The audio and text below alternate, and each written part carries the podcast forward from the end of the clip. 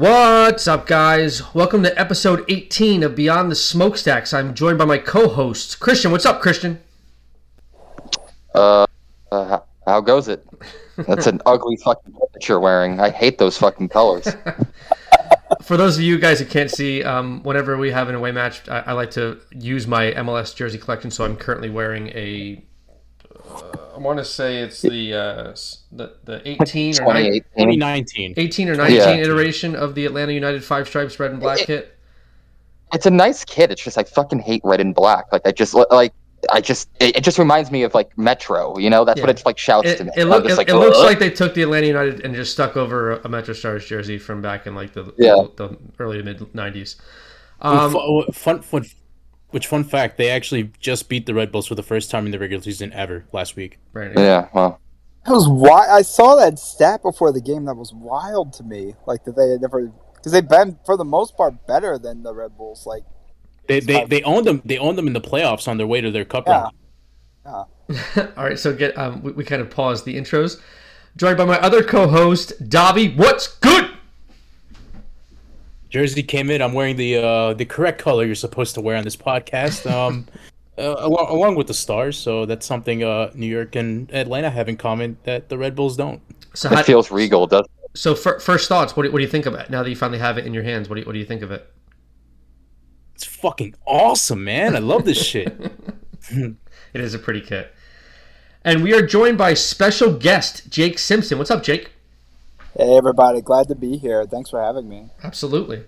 All right, Jake. Rapid fire questions. Favorite current NYCFC player?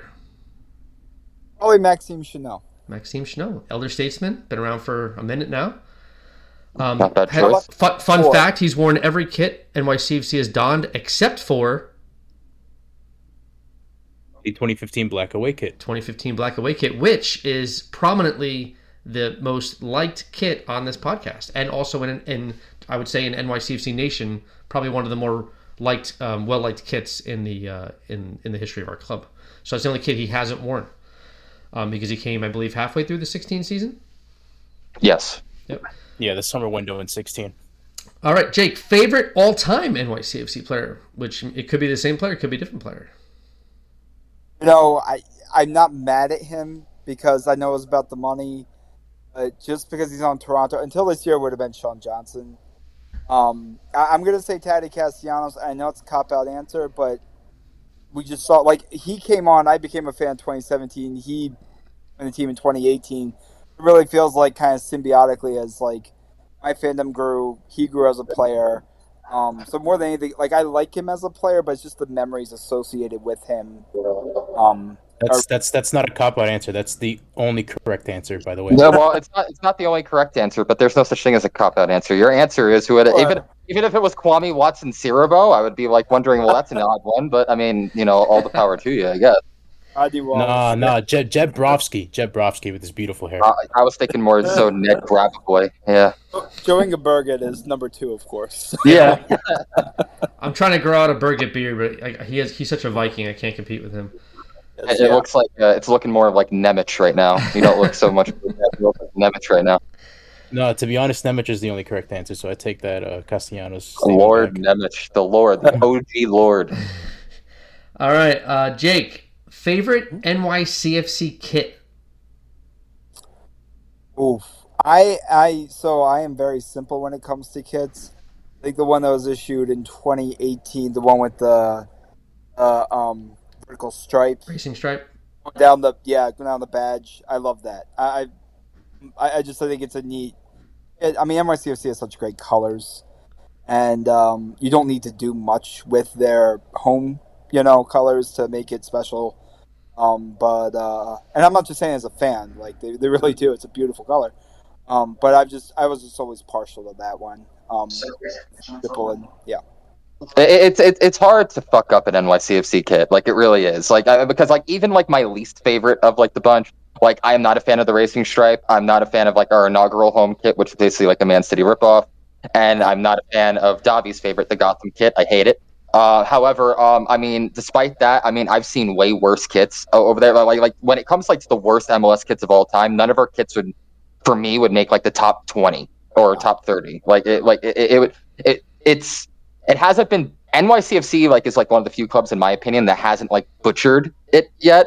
I mean like a- a- but and they've done some bold choices like they could have easily like the hypno kit could have easily gone wrong. I love the hypno kit personally. The Volt kit could have gone completely wrong. I like the Volt kit.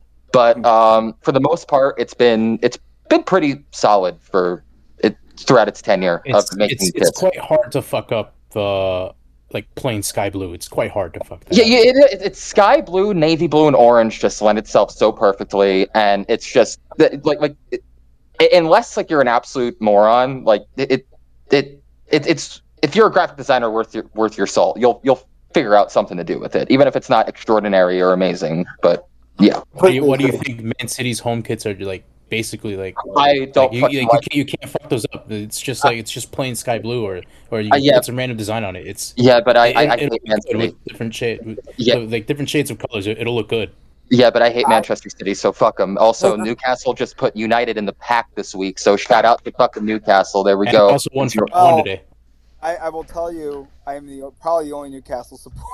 No, no, you're not. I'm actually a Newcastle supporter. I've been a Newcastle supporter for a very long time. Yeah. Actually, I, I have a I have a soft spot. I'm not a supporter of you guys, but I have a soft spot for you guys because you guys suffered so much under Mike Ashley. So Listen, listen. I'm, I know. I'm happy for you guys. I'm happy for you I, guys. I know you Man City fans get like hard whenever you see like oil money come into the fray, but you got to stay in your own fucking lane, okay? You guys aren't the richest club in the world anymore. You got to stay over there. You know, it's over. The the the pep That's the that's, era that's cool. over. That's cool. I look I look forward to challenging you guys in the Champions League in uh, That's all. five to ten years. You know, Next like it's year. weird for me because I'm so used Next to year, like, that's right. Next year. I'm so used to like all the City fans and Liverpool fans and Arsenal fans on on on NYCFC Twitter, like celebrating the Champions League and these big matches. And meanwhile, I'm like, hey, we beat Wolverhampton 1-0, You know, like it, it, it, it's yesterday it's and now it's like a big deal. it's gross. It's like uh, like like Alan Shearer was my guy when I was growing up, and that's how I fell in love with Newcastle. Alan Shearer was my guy because my dad supports England, but like he watches international football like kind of like how we watch clubs. Like he has his team. He just likes the English team. He doesn't really have any allegiance to the nation or anything like that, and he doesn't watch club football. Uh, but like when I was a little kid, Alan Shearer was the guy that was banging in goals for him. And I liked Alan Shearer because that's the only football I was able to watch because I didn't know how to watch other stuff. I was only like 11, 10 years old. So Alan Shearer found out what club he rooted, like played for, and Newcastle Ale was my, uh, you know, I, if I could have drinking it right then and there, I would have, you know. So yeah, no, love Newcastle, love the Geordies, love the Toon.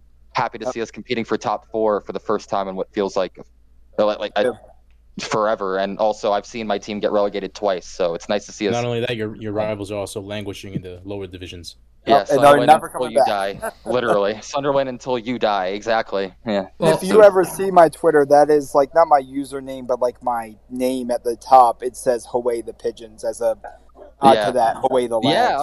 Okay. Yeah. Yeah. Yeah. Yeah. So if uh, I, I like the fact that with NYCFC with the with the kits that we've had, we, we haven't had Adidas like attempt to uh, digress from our our colors, kind of uh, like a la to the way that the Seattle Sounders are wearing red this year, and th- there's another team that's that's gone completely Oh, no, away from their if- color if they give us gradient. a red kit, if they give us a red kit, we're gonna we're we're rioting. Yeah, even even I would- even Atlanta, Atlanta was it was it this year or last year? Atlanta had like a mint colored kit. it was I mean, last what- year that they released it. I mean, that's. I mean, that would be a hell of a lot different than us wearing red. I mean, listen, if they wanted to like try something like maybe try like a royal blue with us like one year, or maybe like I don't know. Like I'm just I'm just spitballing. I'm not making suggestions. Like if they were to do like a pink kit, like a pink away kit one year or something like that, or like or or, or just something of that nature. That I, eh, even pink is too close. Like yeah, no, Miami Miami already has it, so no. No, no. I wanna I don't. I wanna go I, I don't give a fuck about Miami. I'm just saying, like, listen, if you give us another ki- uh, kit color, that's fine. Just don't ever give us red. Yeah, no. Yeah. Like ever. Yeah. For for no that that's that. Yeah, that's just not acceptable. That'd be like the Vancouver Whitecaps wearing any shade of green, you know, Yeah. like in Cascadia. Or like how the Bulls are wearing blue this year. Like I, I Oh. do not get that. I They're saw wearing their- yellow and blue too.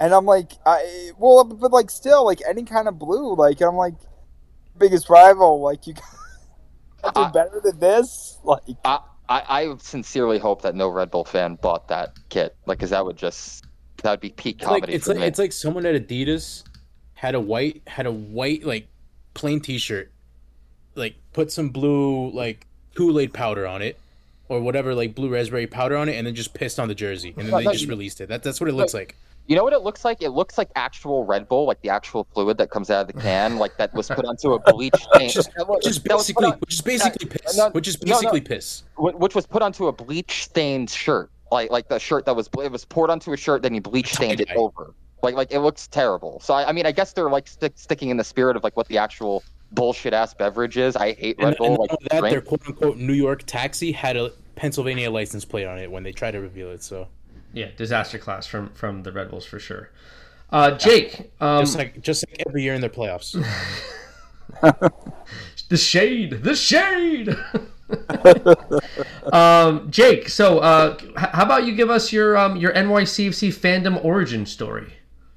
Sure. So that's what I tell anyone who like does the whole like most stupid kind of thing. Look, I'm a recovering MLS hater. I used to believe it too, and um, I moved. So um, I went to college in New York. I'm from Baltimore. Back to New York um, in 2016 uh, to be my wife's family. We had our kid, and literally, like I, I knew vaguely of NYCFC.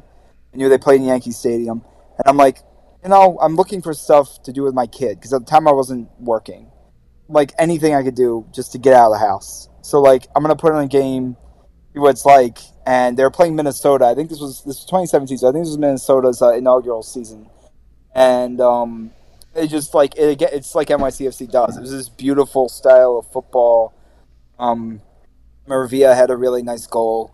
Uh, this was coming right. I think what put it in my mind was this was right after that Derby win in 2017, where of all people, Ben Sweat had a header, um, and that was their first win at Red Bull Arena, if, I- if memory serves.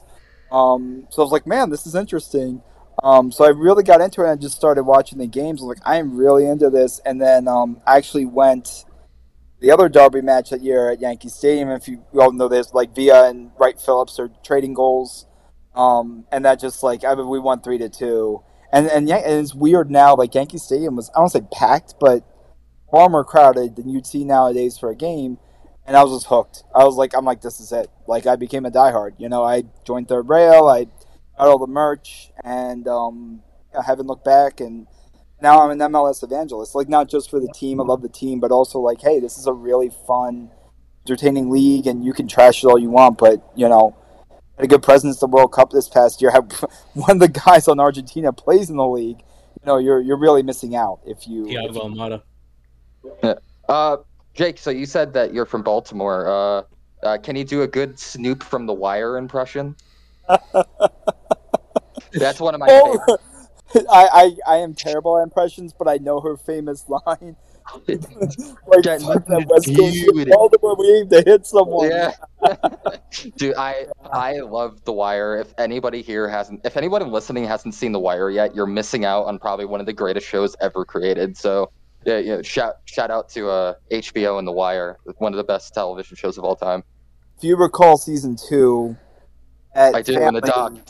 Yeah, the Sobotkas, they lived in Locust Point, and um, my neighborhood when I was in Baltimore is literally the next neighborhood over in Nice. Riverside. So like Riverside, South Baltimore, Locust Point, they all make that kind of like area south of the Inner Harbor, and it really is an area that's become economically gentrified. Like the all blue collar dock workers that lived there and grew up there, and now it's like mostly like you know yuppies and yeah, yep. So, with you growing up in Baltimore, um, d- did you back in the '90s? Were, did you go to a lot of uh, DC United games at RFK? like I said, I never was an MLS guy. My dad actually went. So my dad refereed soccer, and he got some pretty good matchups. Like he got one year, um, McDonough and Calvert Hall were like the top two teams in the state, and uh, one of the coaches, I can't remember which one, or not Calvert Hall, McDonough and Curley, because Curley had a lot of people of uh, Italian descent. So like a lot of those guys played soccer, and uh, I can't remember which team had. Um, actually had an ex ex English national as their coach. I mean, it wasn't like he didn't have that many caps, but still, like Mhm. you know, that was a big deal. Um, and uh, so I go to a lot of his games growing up. Um, I was big into the World Cup. It really wasn't until I was in college that I got into soccer at all. We were talking about our teams. I picked Newcastle in college, which is the mid 2000s. So for many years that was a mistake. But I, I, I wanted a team with history that wasn't bandwagony because at the time Straight it out, the was all glory days are coming, buddy. yeah, exactly. No, Um, I, yeah, no. I just, I, I, sorry, sorry, I didn't want to cut you off, but Go that's go exactly it's one of the exact same reasons why I got into them too. Because like obviously once I start, I, obviously I said like I, I loved Alan Shearer, that was my guy, and he was playing for Newcastle at the time. But also, you know, anybody who I who did like you know football, who I grew up with, you know, they like the big clubs like Real Madrid, Barcelona, Man U, Liverpool. Uh, you know, like, like Man City wasn't big yet, so there were no Man City glory hunters yet. But uh, Yeah, you, you know, you would even find like back in the day, like back when I was a kid, you'd even find like a Leeds fan or two. But like, Oh. I mean, because like Leeds are like really dominant in like the '90s and like the '80s or so. Yeah. Like, and yeah. But- when I became a but- fan, Chelsea, Chelsea. Well, Arsenal Yeah, had had that great year in yeah. 2004. And But Arsenal Chelsea too. was like, yeah, those were Yeah. the two massive bandwagons, and I'm like, I- either of those teams, like, Yeah, And I- I Can't forget United as well. yeah, yeah, yeah, all, all, yeah. Basically, all like yeah, all the like London clubs, like Arsenal and all of them. Like, like they were just like like that's like where everybody drifted to, and I was just like, you know, that's just so like typical. Like like like like this is like this is like my guy. And you, this is and my you'd also you'd also get like some oddballs that would choose Liverpool as well. Uh, also also for my money and i'm saying this like uh, like I'm, I'm biased you know i'm a homer but you know and i don't make any you know qualms about it but um st james's park is the greatest stadium in all of sport in my opinion. Uh it doesn't get much better than uh you know st james's park and it's and in like the days of like all these teams are building new stadiums and they all look cookie cookie ugh, cookie cutter they all look the same st james's park still like exists as like this cross between this grand cathedral of football but also just like like like also but modern enough to like have like all the accommodations that you'd the, expect. the, the transformation of that place is truly unreal. I've seen some pictures like before and after. Like the transformation's like insane. Well, I, I will say I have never. I've always wanted to go to a match. Never gone to a match up there. But weird story. I've actually had dinner at Anfield. oh, We're a okay. Big Beatles fan, so we went to Liverpool and did like the day stuff there. Beatles, like a bunch of Beatles stuff. And I was like, look, I don't like Liverpool, but like this is like the uh, one of the biggest saves in soccer. Like if we could do anything there, you know, tour it, whatever. And the only thing we could do was dinner, so we did dinner. Yeah, It's one of those In like fact, in kind of fact, weird. Messi said that's one of the it's probably the toughest stadium to play uh, as an away team is Anfield. Anfield is is tough. Yeah, Anfield's tough. yeah, as far as um NYCFC, uh, yeah, like so, I really like from that year on, I I really got into it, and I think the big thing was at the time, and I think still true now, even after the cup, um, it felt like getting on the ground floor of something special. Like this club is two years old, play this amazing brand of soccer. They play very close to my house. Um, it's one of the four, one of the few like entertaining, affordable sports things you could do in New York. I mean, I know the Knicks are good now, but haven't been for a long time. I'm a big Rangers fan, but it's so expensive to get tickets. Um, you know, you always go to a Yankees or Mets game, but like this was like a fun to go to, and also like soccer fan bases are just different. They're just different. Like, uh, you know, uh, the chants, the smoke, the the kind of camaraderie. This is what I was telling Joe before. American American sports Yeah. don't stand a chance against soccer in their, in No. their uh, It- it- atmosphere. The only thing that comes close, the only thing that comes close is, is not pro sports in any way, shape, or form is college. Yeah. Um, college. No, no. I'm not saying it's the I same, don't, but I don't I don't even consider college a oh, No, I, I college- see. I would- uh, with I would- European Tommy, have you ever have you ever been It- to like it's, a live? it's good. It's good, but I think it's slightly overrated. Have you ever I, been think, to a- I think football has was- the edge. Okay, Davi, have you ever been to a, a live college basketball game? Like a like like No, Or that college you're missing out. matter. I came Yeah, up in Maryland, football. huge Maryland fan. In the Maryland Duke, when Maryland was in the ACC in the late '90s and early 2000s, I mean, like people stole JJ Redick's cell phone number, calling like prank calling. Like it was, you thought someone was going to die in those games. Like you really did. Like you thought someone was going to die. Um, You I'm not saying is? it's the same thing. I'm just saying it's close. so, so like like like we like uh you know I'm, I'm sure Joe like has a bunch that he wants to discuss for this upcoming game like the like but like you know I, I think this will sum it up quite well actually the closest thing I've ever been the closest thing the closest atmosphere I've ever felt to like a professional football match is uh honestly church growing up you know that Yeah. it, it, it's almost like a religious experience honestly like like I'm a pastor, so I absolutely. It's so true. Yeah. Yeah. yeah it, it just it, and and it feels that way it just it feels it feels more intimate than anything that you could ever like hope for i think that's the perfect way to like sum it up it's just an intimate feeling you know and it, and it has nothing to do with where you're sitting or how much money you paid for your ticket it's all about the vibe that's going on in the stadium and like you're the one that's pushing your team to victory you know like it like yeah i'm a huge yankees fan but let's face it the yankees are a global you know entity now. You know, there's like like it, it's gone way past you know the uh, confines of the South Bronx, uh, and it's spilled. It, it belongs to the world now. But like NYCFC is still distinctly ours, and and football is still so distinctly local that it just it, it just it it doesn't it, it, everything else just pales in comparison. Nothing compares. And again, that's what I was telling Joe when I got on. Like I, I joined Twitter this whole purpose of finding like-minded fans and really just to like talk sports wise, which we're doing tonight, and I'm excited about. But it really is more like it feels communal. Like you grow up with people in Baltimore. We're all Orioles and Ravens fans by nature, Terps fans by nature. Like sports are fun, but they're they're not necessarily bonds. It's bonds. This is the experience of growing up together. Whereas, oh yeah, get out of here. Um, but uh, but um, but like with with soccer, like it's not just a fandom.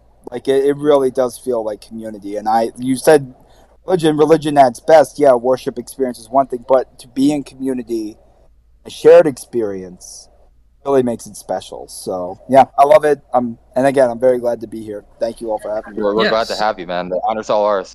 So with um with football, especially with NYCFC, with the season being so long in MLS, like even though the off season is rather short, like you, I like I genuinely miss like being at Yankee Stadium or Citi Field, and wa- and having that that communal experience, that that that shared experience of seeing, even if I don't know your name, but I just seeing familiar faces and just shooting the shit with someone and talking about the club. Like those two those two off months feel like six months. Like it feels like so long. I, I actually um I watched the the cup win at the ballroom. I have my shirt from there. That's what I'm wearing tonight. And um I posted a video on Instagram. You can watch it if you follow me on Instagram. Um when Callens did the penalty kick, you know everything, and I'm like, you literally we're all strangers hugging each other. I knew no one around me, no one, and we're all just like hugging each other. It's such joy. And anytime I've been in the supporter section, I always go alone. Um, and I always, you know, meet people and we celebrate together. I love it. I You love go it. alone, but you never leave alone. At, at, at like, Exactly.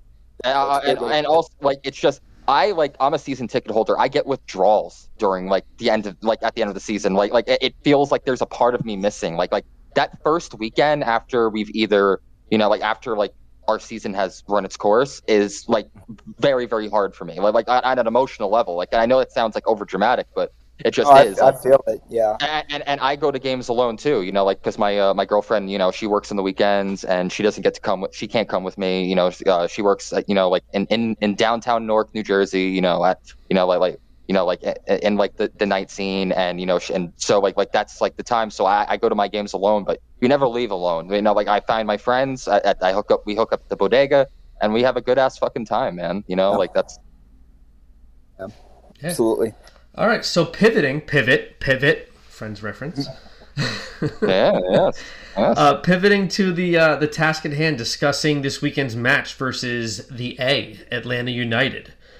Um, in terms of history, while playing them in New York, uh, we have at Yankee Stadium. We, we have a positive record against Atlanta United. We have three wins, two draws, and one loss. With our most recent match being a 2-2 draw in July of 22 with Tati scoring a brace and Joseph and Dom Dwyer each contributing one for the away team. Um, how are we feeling heading in, heading into this weekend against Atlanta? I like that we're at home. Like I, I Yeah. really like that. That does encourage me because they play better at home, and um, I, I, I've always believed like I know statistically speaking they play really well.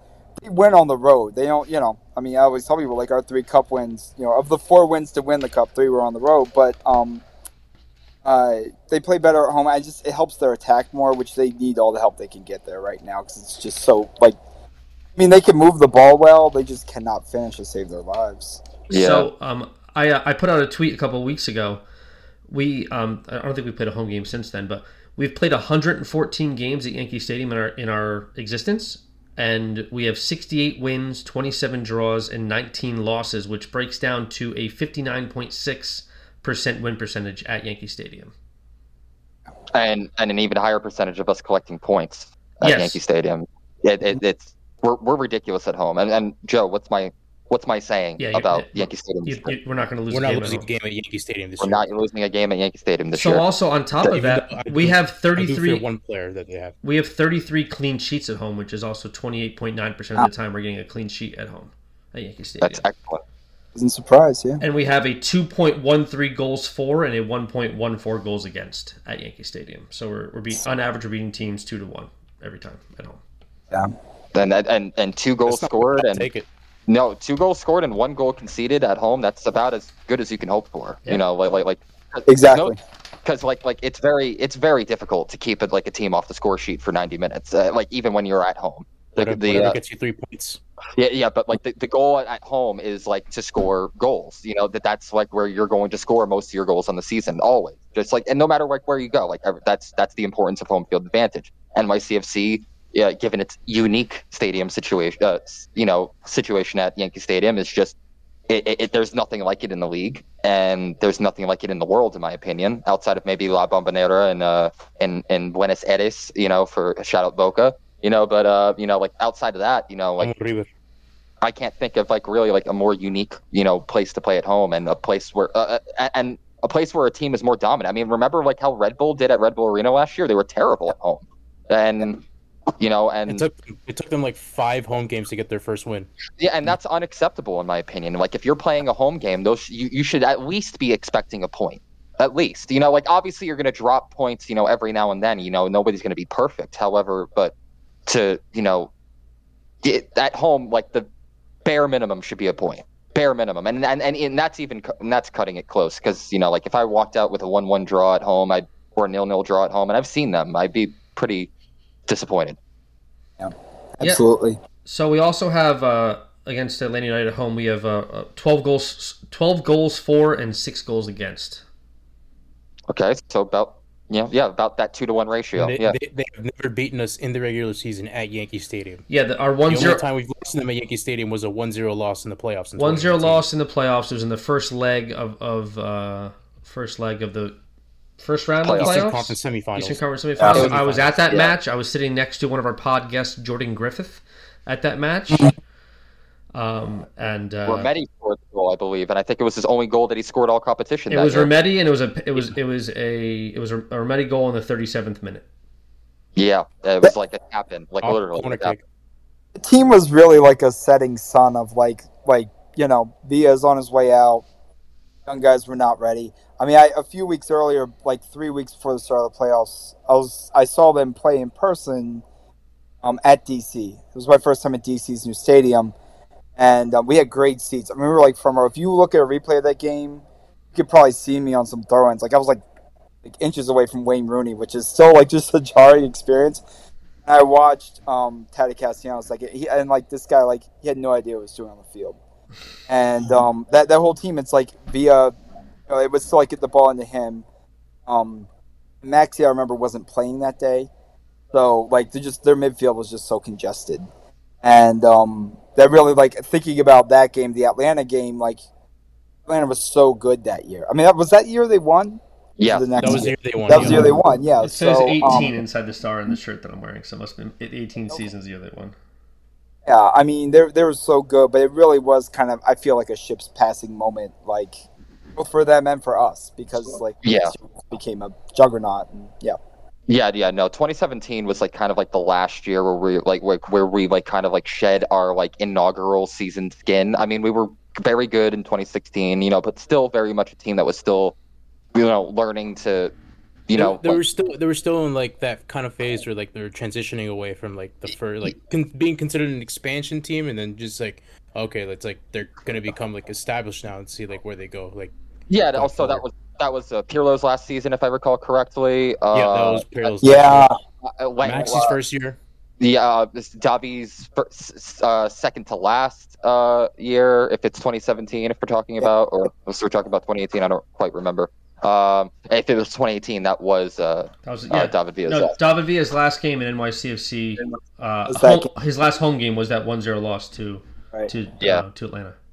I think he the away did leg. score in the away game, but like they lost, they gave they conceded 3-1. they yeah. lost three one yeah I saw David Villa's final final goal for NYCFC ever three days before they lost to Atlanta against Philly Yeah, uh, yeah, no. Well, we because- Yeah, the 2018. That's when Dome Torrent t- took over. Yeah, that's I knew once Yeah. once we lost 1-0 at home, I knew we weren't getting a result at Atlanta. We, we, we, we do not play well at Atlanta on that turf. We just it doesn't. No, go well. no, they, they- no, they they were just insane that year. Yeah. like they were just Yeah. unstoppable They, at home. it was their cup to lose that year. It was their year, and Yeah. and then a few years later, it was our year. So you know, like, and nobody was going to stop us that We, year. we we we got our revenge on our home field uh, three years later. I actually looked over to like the person I was watching the game with, and I s- told and I told them I was like, if we win this game against New England, this is our cup to lose. And sure enough, Yeah, absolutely. Yeah. and then sure, yeah, and I was like, uh, and that's what happened. I wasn't worried when we went to Philly. I wasn't particularly worried when we went to Portland either, until they scored that last minute goal to send us into extra time. At that point, I was starting to ooh, you know, but even so, you know, it felt like destiny. All We, ne- we never make it easy on ourselves, do we?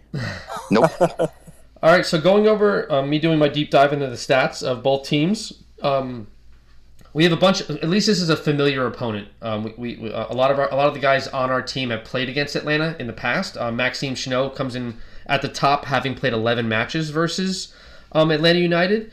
Um, he actually has a goal to his name against Atlanta United. I, I, I, I couldn't look to see, and it definitely wasn't during a home game. It was during an away game. Was it that? Was it that rocket from outside the box?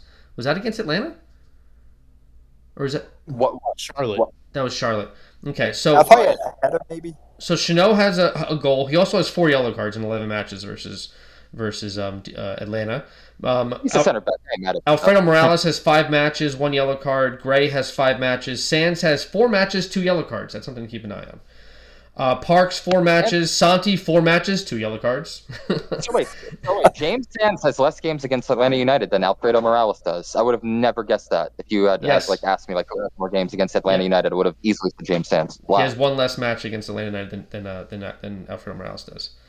Um, Parks four matches, no stats. Santi four matches, two yellow cards. Talles four matches, three assists. wow. He has the juice against them. Uh, uh, yeah. And then another player who has juice, Gabi Pereira, two matches, one goal. Yep. The the nice little cheeky chip last year in decision day. That was that was, that was the link up with Talles and Gabi. yeah. Off a Talles assist. Yep. That was a beautiful assist too. Beautiful pass. Beautiful finish. It was mwah, inch perfect. So I mean, we don't have a lot of uh, history with. I mean, only three of our players have, have have statistical positive statistical contributions against Atlanta. Um, but I'm, I'm assuming a lot of these players that I just named, we're going to see them either in the starting lineup or in, in the 18. Um, and then flipping it over to the other side, uh, Atlanta's over. Um, Atlanta's kind of gone through a changing of the guard um, in, in Atlanta over the past couple years, losing Josef Martínez and just getting rid of some of these guys that have been that were around for a little while. Um, some guys going back to South America. Um, but one player who's been around uh, for a minute is their goalkeeper, Brad Guzan. Who um, he's not like an everyday starter anymore. He's uh, uh, sometimes they give some other guys some starts, but Guzan is usually the as long as he's healthy, he's usually in net. Um, he's he was he was injured. He was injured last year, so that's why he didn't play at all. so he's been he's played in nine matches against us, conceded 13 goals, and has a 74 and a half percent save percentage. Now the the nine matches, 13 goals, that's that averages out to 1.44 goals against.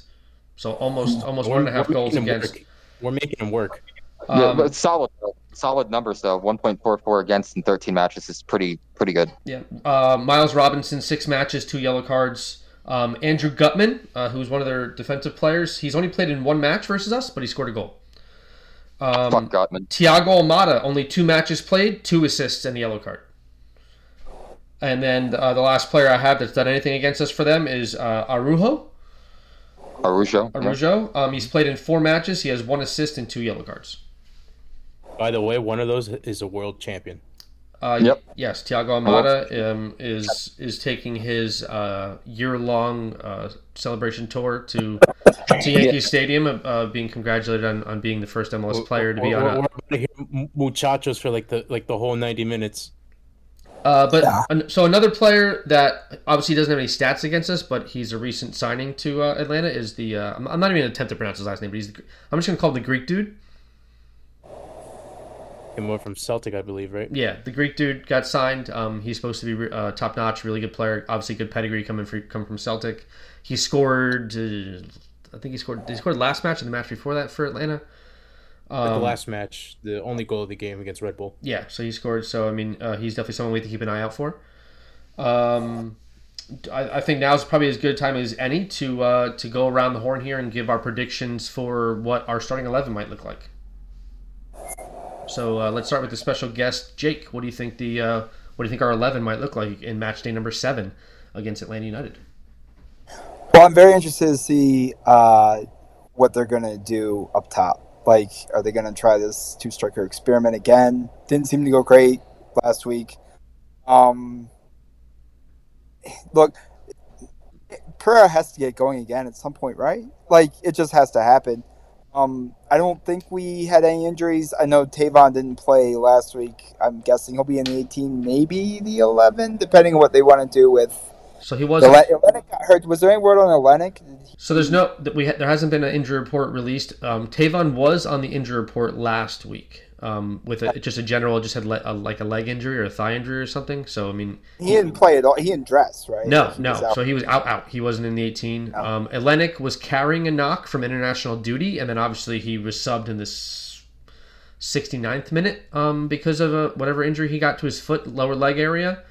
Um, Nice. So his, uh, so we don't know um, what his status is going into this weekend. Um, but also, there, there hasn't been any announcement about Andrew Turnbull uh, being signed to the first team on a first team contract. So Stephen Turnbull. Stephen Turnbull. Stephen sorry, Turnbull. Stephen Turnbull. My Yeah. for like the third or fourth time, right? Um, yeah, no, I, I don't. I, I think what it, I don't. My only prediction would just be that like this would be the time for Cushing to get in the lab and come up with something creative.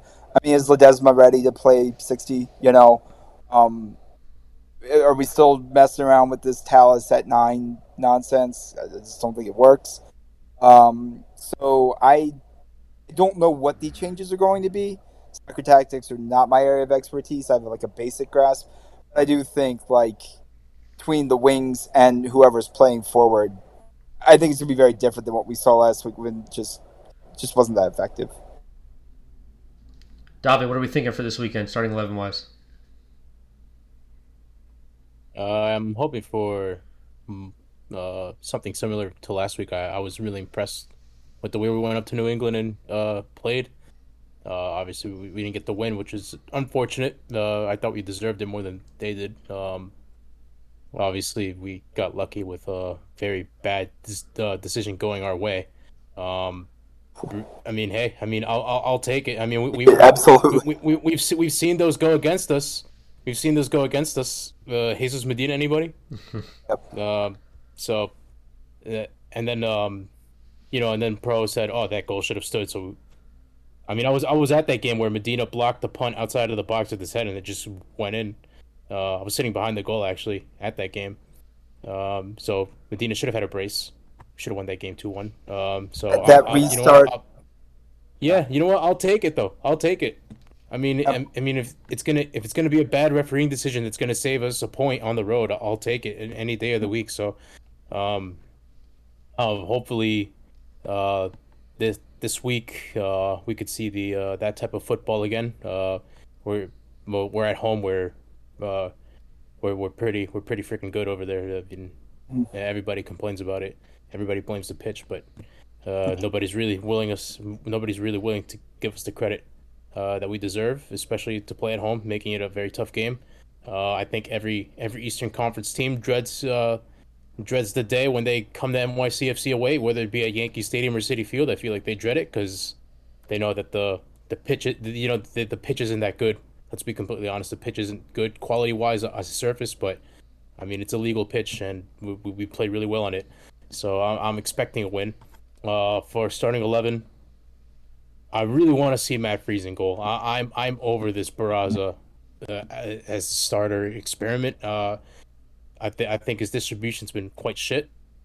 Um, whenever he gets the ball, whenever he gets a pass back from uh, Martins or or Chanot, he just looks shaky. He just looks like he doesn't know what to do with it and just wants to kick the ball out as soon as possible and as far as possible. Um, I've seen some of his passes go uh, uh, lead directly to fouls for, to the opponent that would lead to goals, or or just poor poor passes out wide that would lead to throw-ins deep in our own third. I'm just I'm just I just haven't been impressed with the distribution that it's supposed to that was supposed to be better than Sean Johnson's distribution, but it, it looks like it's a, it's a significant downgrade. So and, and he's looked shaky on on some some saves here and there. He's looked he's looked relatively shaky. So I'd like to see Matt Freese coming at goal. I mean, it's a home game. Uh, he'll have the home fans behind him, even though he is a Philly boy. Um, it will still have he will still have the home fans behind him, uh, backing him.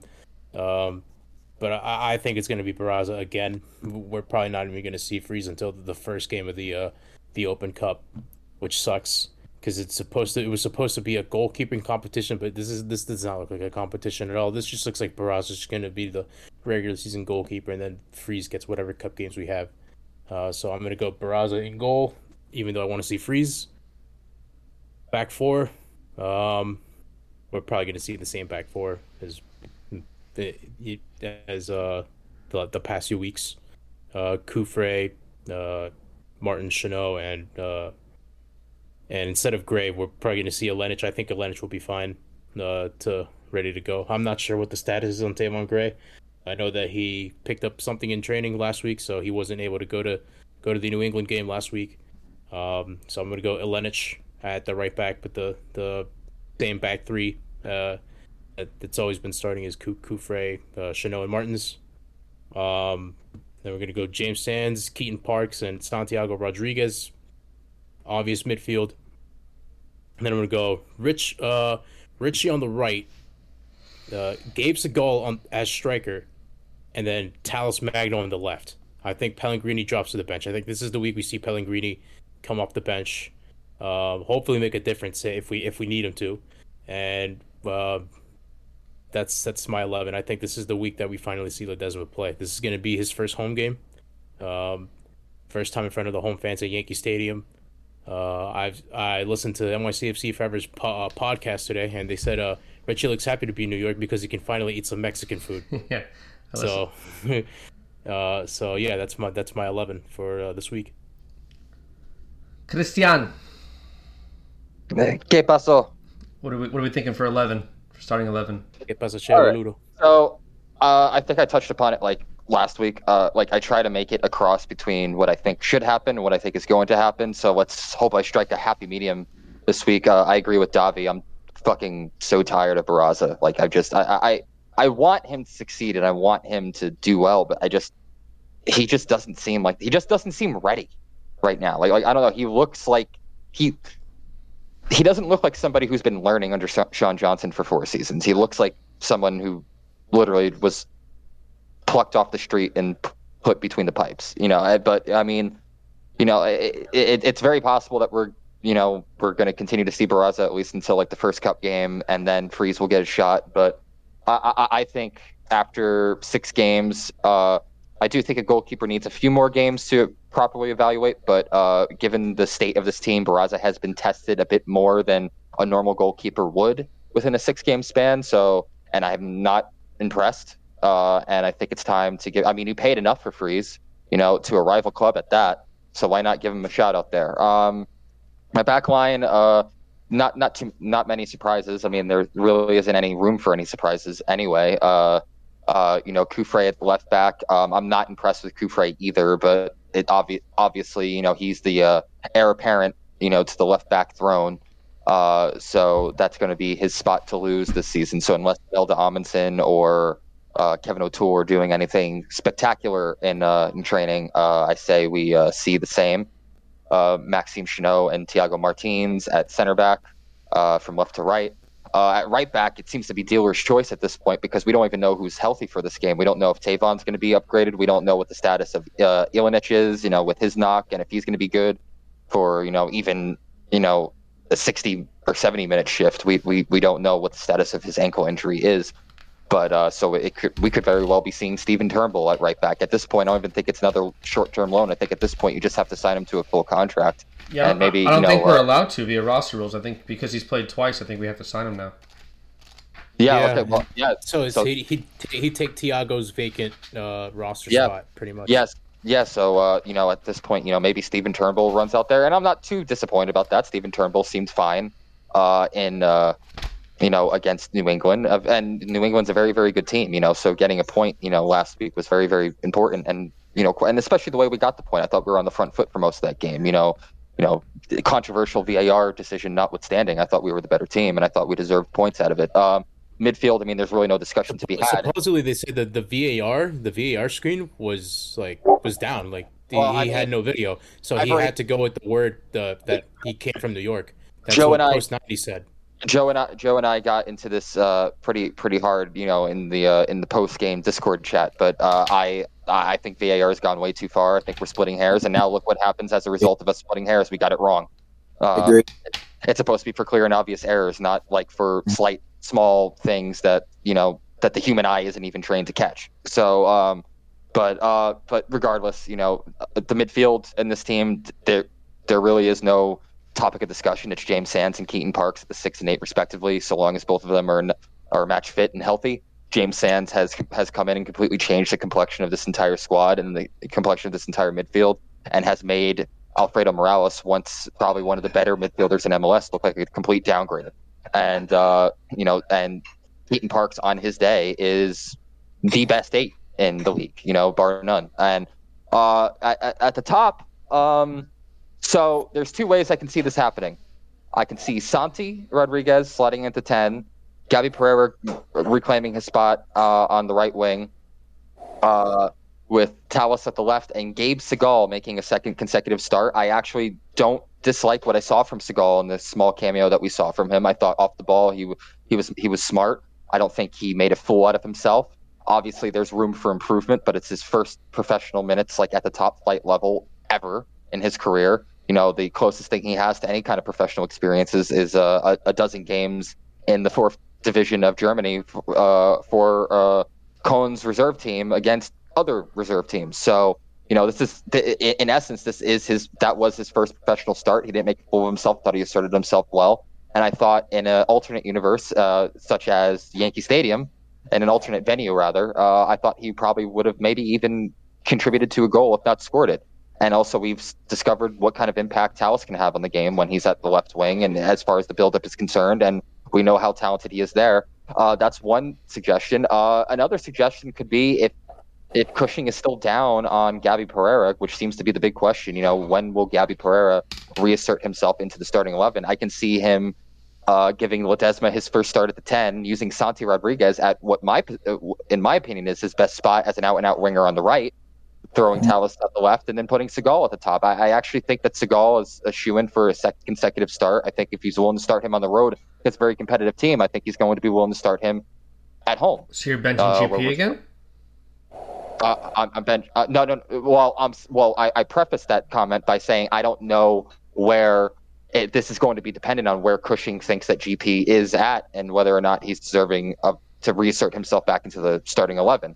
I don't want to bench GP again. My first option uh, of uh, Santi at the ten, GP at the right, Talles at the left, and Segal at the nine would be my ideal solution. However, I also have to take into account that I'm not managing the team. I'm not selecting the team sheet. So for me personally, uh, so, so if I'm in Cushing shoes, well, not if I'm in Cushing shoes, if I'm putting myself in the mind of Nick Cushing, I could see us possibly starting with Desmond at the 10, putting Santi as an out and out winger on the right, Talles at the left, and Ga- Gabe Segal at the 9. I think that's a reasonable expectation.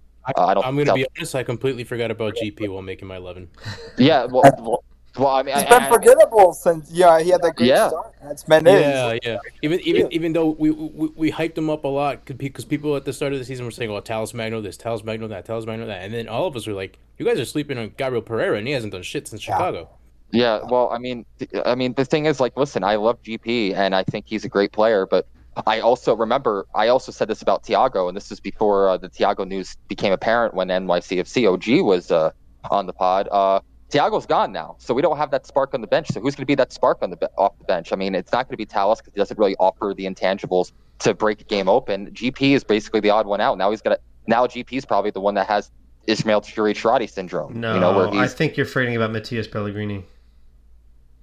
I, I feel like I feel like it's it's gonna it's gonna be Pellegrini as as the uh, You weeks go by, cannot if- keep he- GP on the bench. He is not in this cut in this, from the same mold as Ismael Tajouri Here's the- Shradi. Well, Here's the thing. Here's here's the thing. Well, I feel up, like the, hold the, hold up. Don't all jump down my throat at once. Hold up. What does Pellegrini offer you late in the game? He doesn't offer you pace. He doesn't offer you like strength. He doesn't offer you anything. Warm body who has experience being a professional footballer. Yeah, yeah, but a late sub, you want that guy to be a game changer. I know, but I'd Isn't rather that- ha- I'd rather have 60 minutes of GP than 30 minutes of GP.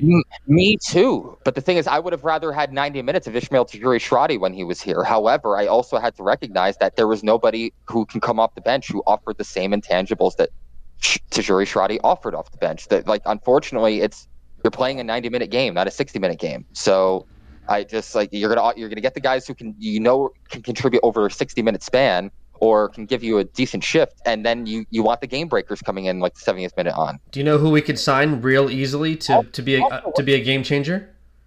But wait, but wait. First off, what was my ideal lineup? What was my lineup? GP. Not Cushing's GP lineup. on the right. Yeah. Yeah. Yeah. But do you- so here's a hot take. Do you know who that do you know someone we can sign right now to a first team contract that would be a game game changer off of the bench? Uh, Isco, Ben Sweat. No. No. Ben Sweat, Johnny Dennis. Arnold Schwarzenegger. Johnny Dennis. Oh, Johnny Dennis. I would like he banger Johnny free Dennis, kick. I, I literally I want this guy promoted, man. Like I, I'm I'm wondering, like why haven't we promoted Give this guy? dude a contract. Give him a contract. Uh, freaking d- guys that are not going to touch grass for NYCFC for three to four years are getting first team contracts. Give Johnny Dennis a contract. I thought he should have had a contract coming out of preseason. Give the kid a contract. scored. He's not even a kid anymore. He's 27 years old. He's like 23 years old. Give him a contract. Dude just scored a banger of a free kick against New England too. He could make a difference off the bench. He would give us more attacking than, than Andres Jasson would. I guarantee it. Is, John, is Johnny Dennis really 25 years old? Yes, he's not young. 25. I thought you said 23. He's 25. No, Is he 25? I- 25. He's 25 Wow, years but He's yeah, not it's kind of- young. Give him a He, Shut up or shut up time. At now. this point, he really he, he can't play for. He shouldn't be playing for Oh. NYCFC two anymore. He should be getting called up to the No. big leagues. So, so Okay, this that's- is- What? Why? Why isn't this guy on the first team yet? Why is this guy still in MLS Next Pro? Okay, so here's the thing. Okay, so he has had, so he went to school at Columbia. Uh, he uh, his the extent of his uh professional quote unquote experience has been with the uh, Red Bull uh U23s, uh, the New York Cosmos, uh, New Amsterdam FC, and That was NYCFC the two. that was the Cosmos in the NASL, right? The 15, 16, like around that time. Uh, in 2020, no, that was uh, NASL, I believe. Uh, yeah, yeah, yeah, yeah. So that, so that was like like seven, eight years ago at this point. No, no, that was NISA actually. Nisa. Uh, yeah, Oh Yeah. shit! So he, he played recently for them. yeah, like- yeah. Uh, yeah, prob- 2020. probably, Oh, probably, shit. yeah, right before he signed with us, probably. Yeah, uh, he well, well, right he- after 2020, he went to New Amsterdam, and uh, who I don't even know where New Amsterdam plays. Where does New Amsterdam play? Are they one of the USL? They, then they play in um, they Washington play in- Heights or They, they play in Nisa as well. I was wondering what league they play in. They play in Nisa as well. Oh, so, yeah. Well, you're looking at. So not a not, I agree though. Like 25 is like a sure get off the pot. Uh, for Yeah. prospect. Like, and if you don't think he's on the first team, you gotta make way for a younger guy then who might not be as good, but who gives a crap at MLS next. You know, like who cares? Like, yeah, you got, I mean, you got, you got to look at. They're giving first team contracts to Jonathan Shore, Maximo Carrizo. Um, they haven't given Yeah, one yet to Turnbull. Like, what? Like, Yeah, why is Dennis not getting called up? but those are young players with high upside. Like Maximo Carrizo, like is like a very highly touted prospect. So is Christian McFarland. So, you know, so is jo- uh, Yeah, you know Johnny. first uh, team contracts. Shore. at 25 years old, you know, that's, you know, like at this point, you know, listen, I- I'm not saying he doesn't deserve a shot. That's not what I'm saying. So don't, don't take this at a, you know, don't take this as me saying this. But at 25 years old, the front office could very well be looking at him as just a warm body to fill out a reserve spot because of registration. No, I mean he's he's he's been killing it Nah, for man, come NYCFC on, too. Killing it. Y- Yeah, sure. He's, he, okay, he, but he, he doesn't have much time left. He's, he's 25 years old. I feel like he, he he deserves a shot at the first Okay. team. so, so I mean, this obviously, you know, well, I mean, if it, it, it, it, it oh, whoops, sorry. Can you hear me now? Yeah. All right, Yeah, you're yeah, good, okay. So maybe this doesn't translate, but if you consider Will still a legitimate manager at the top flight, it does translate. So I'm a I'm a very ardent religious football manager player. I love me some football manager. I play it every single year. I play it at, at, for hundreds of hours on end. And for the most part, the way I look at, uh, uh, I manage Deportivo La Coruña in España. You know, so shout out to you know RC Deportivo. You know, across the across the pond. Uh, and my my reserve team is mostly like like uh, outside of youngsters that are that need first team minutes but aren't ready for the first team. There's a bunch of people who perform very very well in my reserve team that will never get a shot with my first team. And you know, and and that's just the reality for some. Like some players just have a ceiling. Like I mean, I mean, look at a guy like, uh, so you, like you guys might have uh, Akinfenwa. You know, like in England. The Jack you know, like the yeah, the big the Jack. brolic dude. He, yeah, he- Yeah, yeah, who's like the strongest player in FIFA for like God knows how long. Yeah, yeah, and, like 98 strength every year.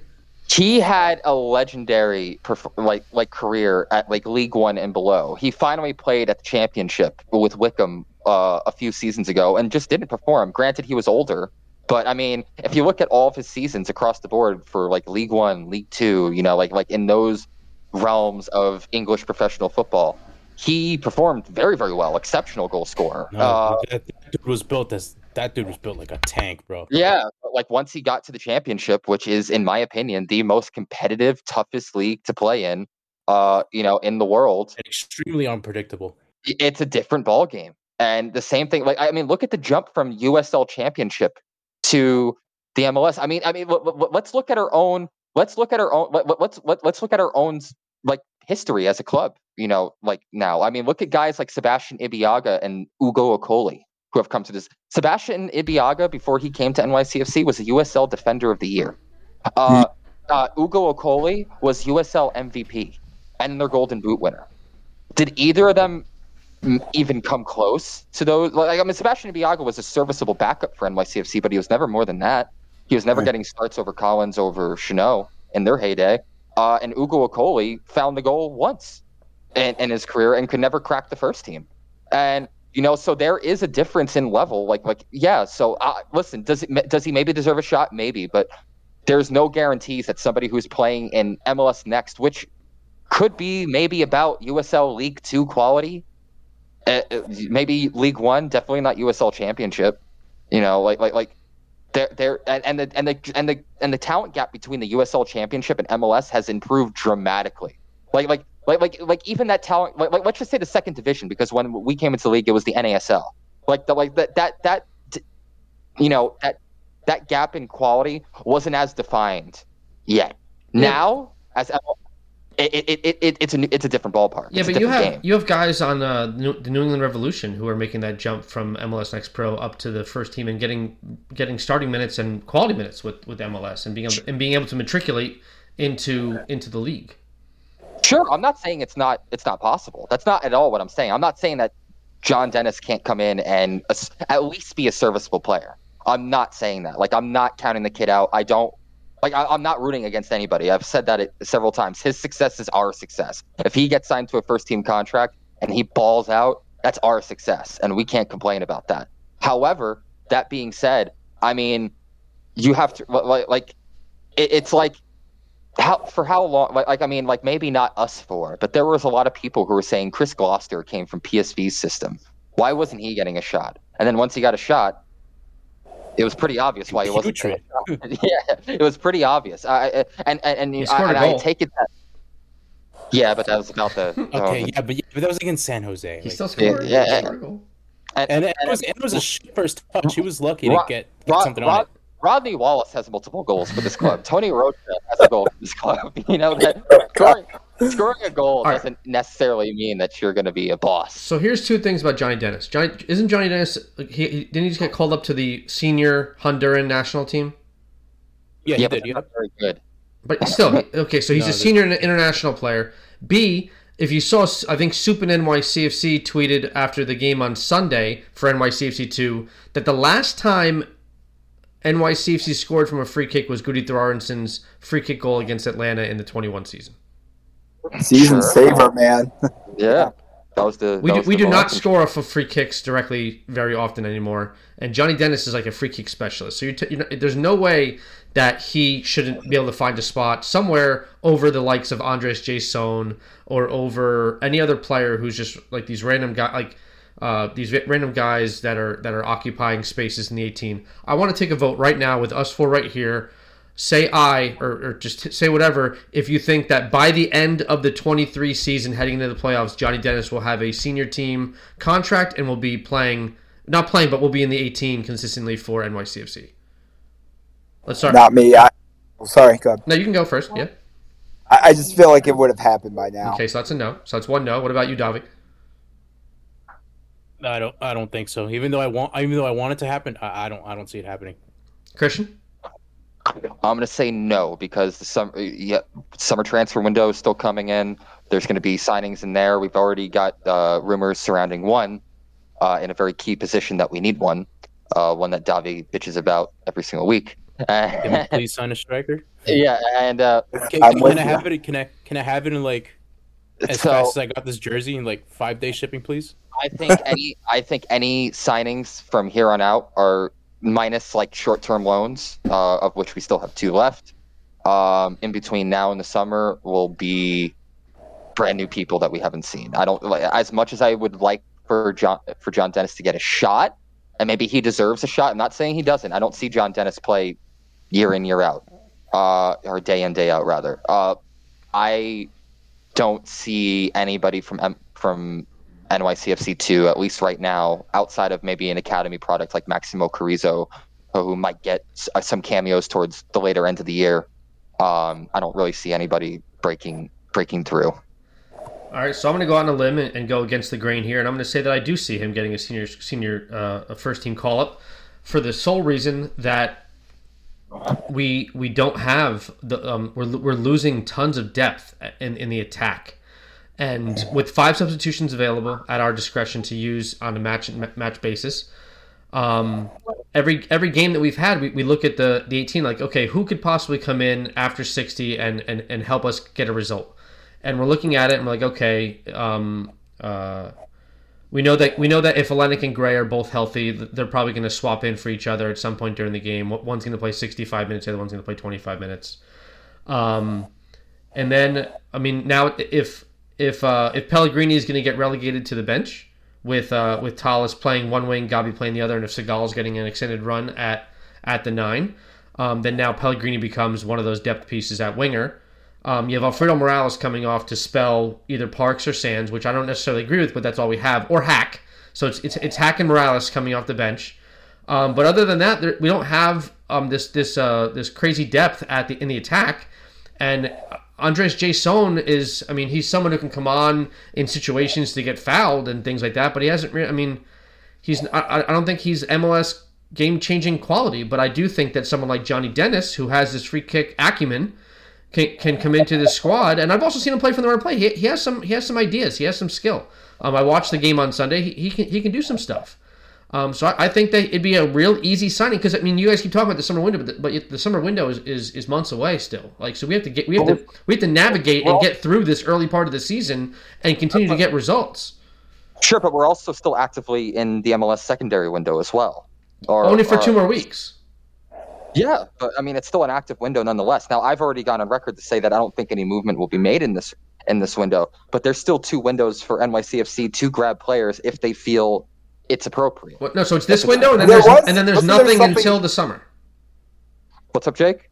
Wasn't there something this past week about them trying to get someone from Eastern Europe? I couldn't pronounce the guy's name to save my Uh, life. he's a Haitian striker. Haitian yeah. national, yeah. Yeah, so- And- Joe, do you want to talk?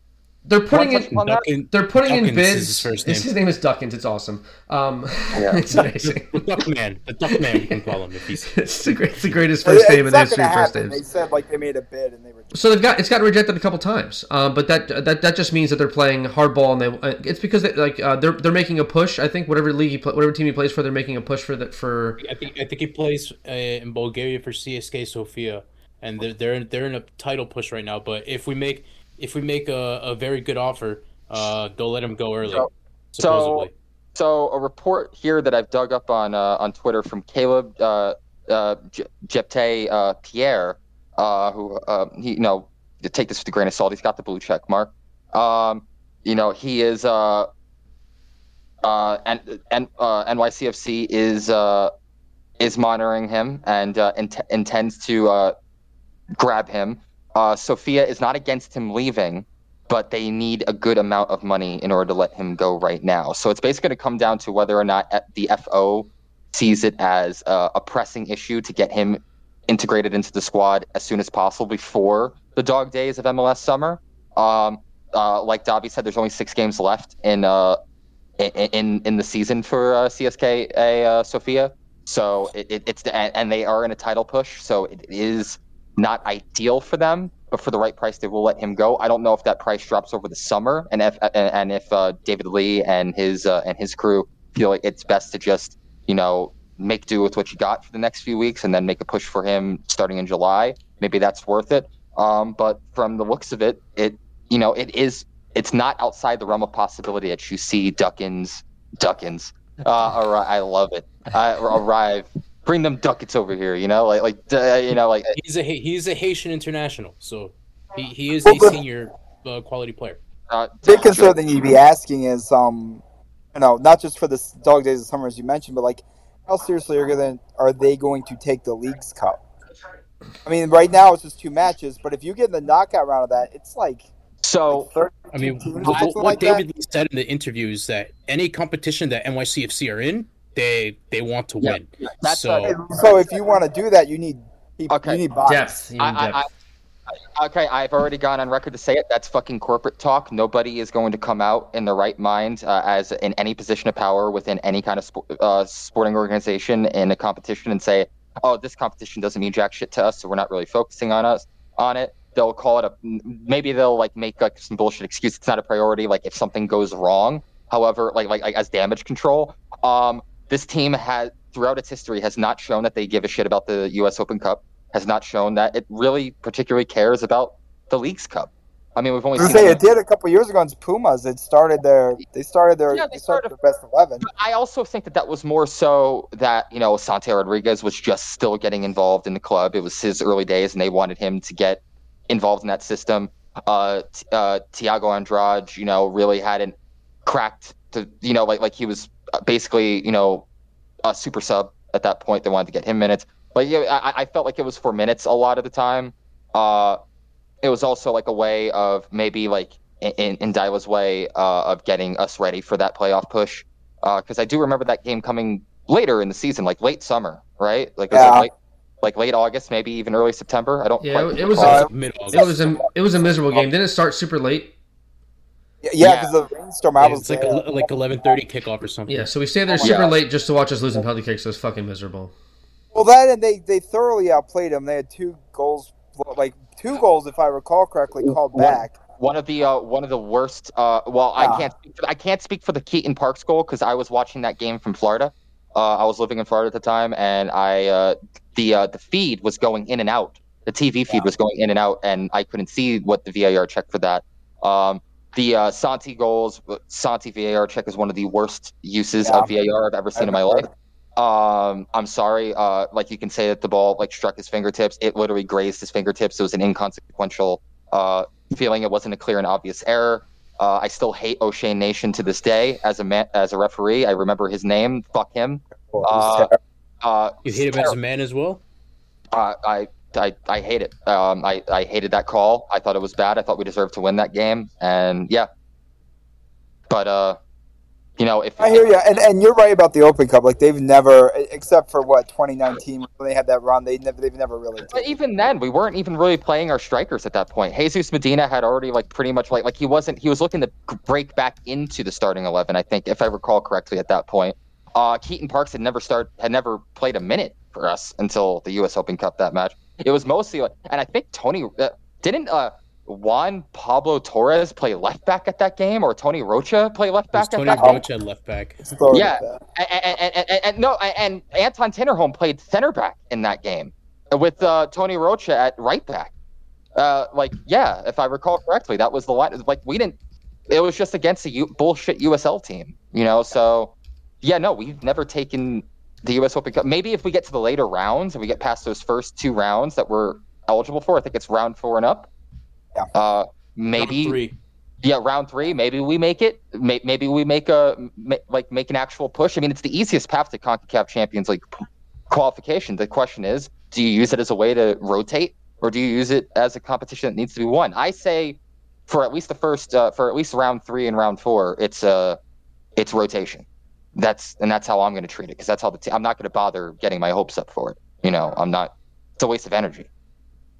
I, I could see that, and I like. I mean, again, my point was just to depth, and I, I kind of worry. I would love for them to win one of those two competitions. I really do worry in the leagues. I mean, that's just such a massive knockout round. If you know, like you have only two games in the round robin, but easy to get through, and um, yeah, like, and that I think the season's paused completely though, right, for that tournament. Yes, like, for like Yeah, almost a month. does, yeah. nothing else going on. Which is which like- is so fucking stupid. I hate I agree. hate it that they did that. yeah. I, I love the idea. I've always said I like us measuring up to Liga MX. Um, not trying to invite the pro world discussion back, but I, I like I would love to play like have more reasons to have quality competition against them, but the format just really kind of threw me off. All right, so I don't think it's like So going back, I, I didn't get a chance to go through my uh, starting eleven for the for the Atlanta game. so, so let's go back. So I I firmly believe that this is as good as time as any for uh, for Matt Freese to make his debut. I think Barraza got I think Barraza got six matches, and I'm going to go out on a limb and say that. And also Barraza picked up a little bit of a knock in that last match. He had a little bit of a groin issue. He finished the game. I finished. I think. He, I think. He, I, think he finished the game because if he, if he came out, he was afraid he wasn't ever going to go back in again.